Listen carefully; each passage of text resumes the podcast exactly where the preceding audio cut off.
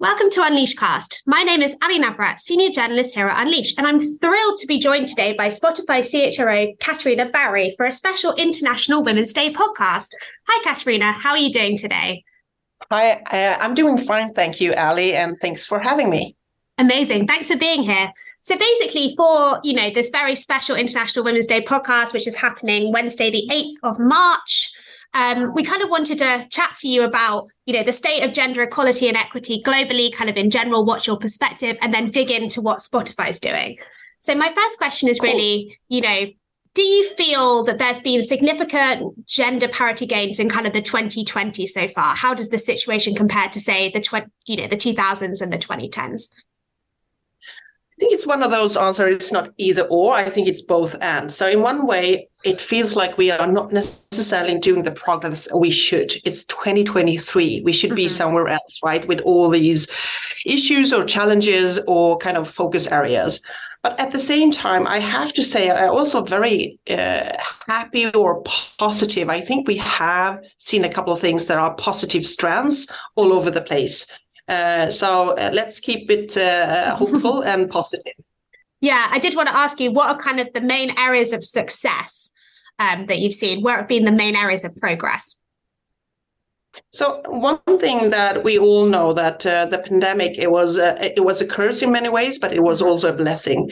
And I think with working forced being forced to work from home, we could see that a lot of people, that especially the the women that most not I'm not going to be 100% biased here, but we see that the project managers in most homes where you have a family the the females or the women's are actually doing kind of the heavy lifting mm-hmm. but we're taking away the commute, a couple of things happened where uh, most women could actually do things without stressing out the same way that they used to do when they were forced getting into the office all the time.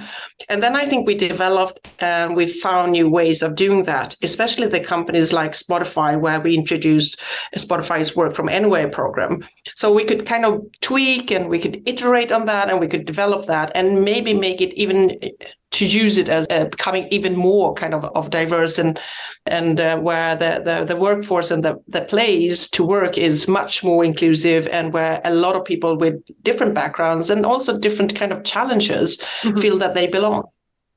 Yeah, could you talk a little bit more about that working from anywhere policy? What kind of you know how how how does it build that inclusion what what was the motivation behind it what does it look like it's a very exciting one so it's a it's a couple of things that we we started to talk before the pandemic. And one was that uh, we kind of knew that work is something you do, not a place you come into, right? So if you mm-hmm. have that as the foundation, we were hoping uh, to gain a couple of things because during COVID, we asked all our employees a couple of questions over and over again.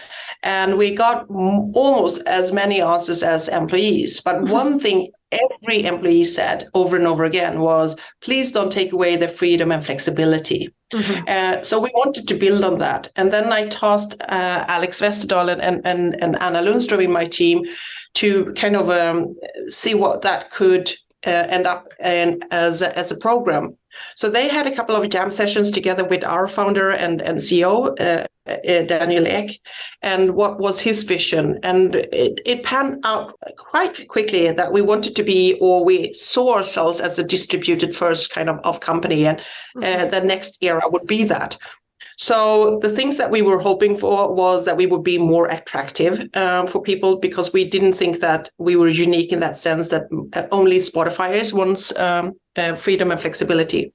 Mm-hmm. The second thing that was uh, uh, important to us was that we think we can retain people a bit longer uh, if they have that freedom and flexibility, uh, so they can decide where to work that is relevant for them. And the third thing that was also very clear for us that we thought that, and we had kind of a, a, hope, but data was also pointing in that direction that we could recruit much more diverse.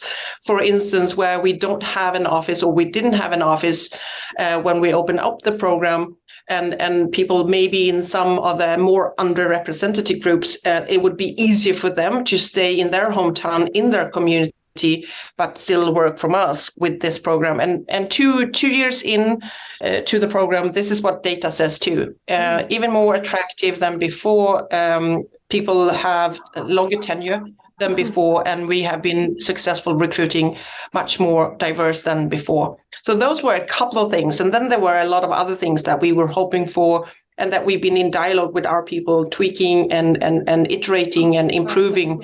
Um, but I think the foundation is that you have to be trust based, and you have to also uh, most likely uh, make sure that uh, you you dare to be value driven to to introduce a program like that.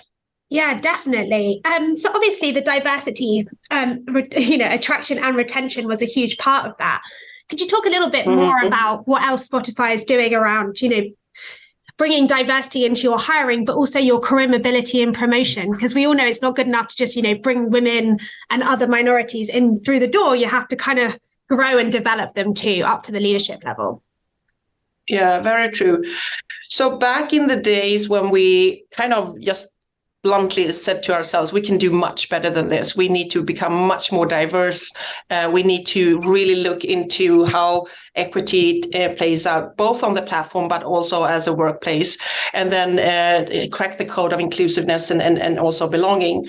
Uh, back then, we were 17% women, and today we are 44 and then we put targets on every kind of business unit or every kind of team. So putting, as we all know and we all say, but it's also true, right? Uh, what whatever you measure will will be done. And that is the, a couple of things that was really important to us.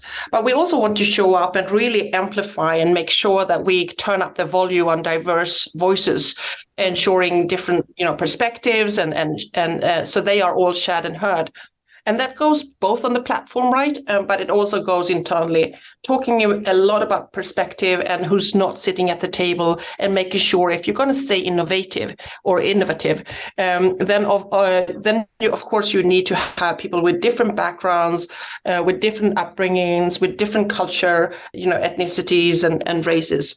And these are the things that we very focused started to 2013 work with and 15 was the year of awareness mm-hmm. and and and 16 was uh, the year of of really changing and doubling down and then a couple of things happened during the pandemic that pivoted this uh, kind of work uh, and where i think we understood that it's as you say it's not about just bringing more diverse talent into the doors it was also for us then to start to see and make sure that we were promoting within and and and by having the philosophy of recruiting from within and, and homegrown talent, we we have seen uh, uh, a lot of positive changes, but there's still a lot of, of, of work to be done, of, of course. Of course. Yeah, that leads me on to my kind of final question for you, which is, you know, we all know that diversity is an ongoing effort. The job is never, never mm-hmm. done. You know, what what is next for Spotify? What's kind of on your radar to continue to drive this progress in DE and I and you know, particularly around gender?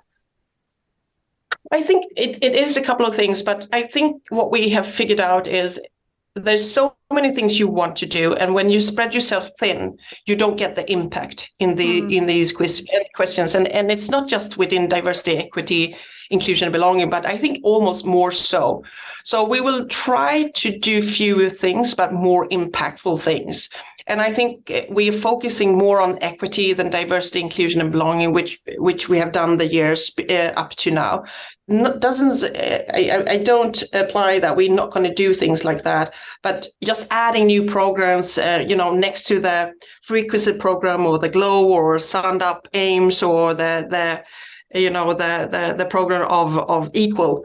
It's, yeah. it's very much of of of staying put and doing more where we know that we can see the impact, which is very hard, meaning sometimes that you have to maybe sunset some darlings mm-hmm. to really drive uh, change um, and sustainable change. And then remind yourself it's it's going to be hit hit remind. This is not a campaign or this is not something you do because it's politically correct. This is something that you do because it's part of your business. It actually helps your bottom line and it's, it's something that is part of your culture. Yeah, Definitely. Amazing. I can't wait to see um, all that work come to fruition, uh, Katarina. It was absolute pleasure to talk to you on Unleashed Cast today, and hopefully we'll see you again soon. Thank you very much, and, and it was my pleasure to talk to you, Allie. Thanks for listening to Unleashcast today. If you made it this far, then there's a very special offer just for you. That's a discount on the entry price to our upcoming show, Unleash America, taking place at Caesars Forum on April 26th, 27th, 2023. When you get to checkout, type in the code POD10, that's POD10, and receive a 10% discount on the ticket price. There's amazing speakers at Unleash America this year. We've got Estee Lauder, we've got Coca Cola, we've got McDonald's, Elliott Masie speaking, Visa Card, a collection of some of the best thought leaders in the entire world, all coming together in one place. That's Caesars Forum for Unleash America this April. So, that code again, when you go to checkout, type in POD10 to receive 10% discount on the ticket price. Don't miss out. We'll see you in Vegas.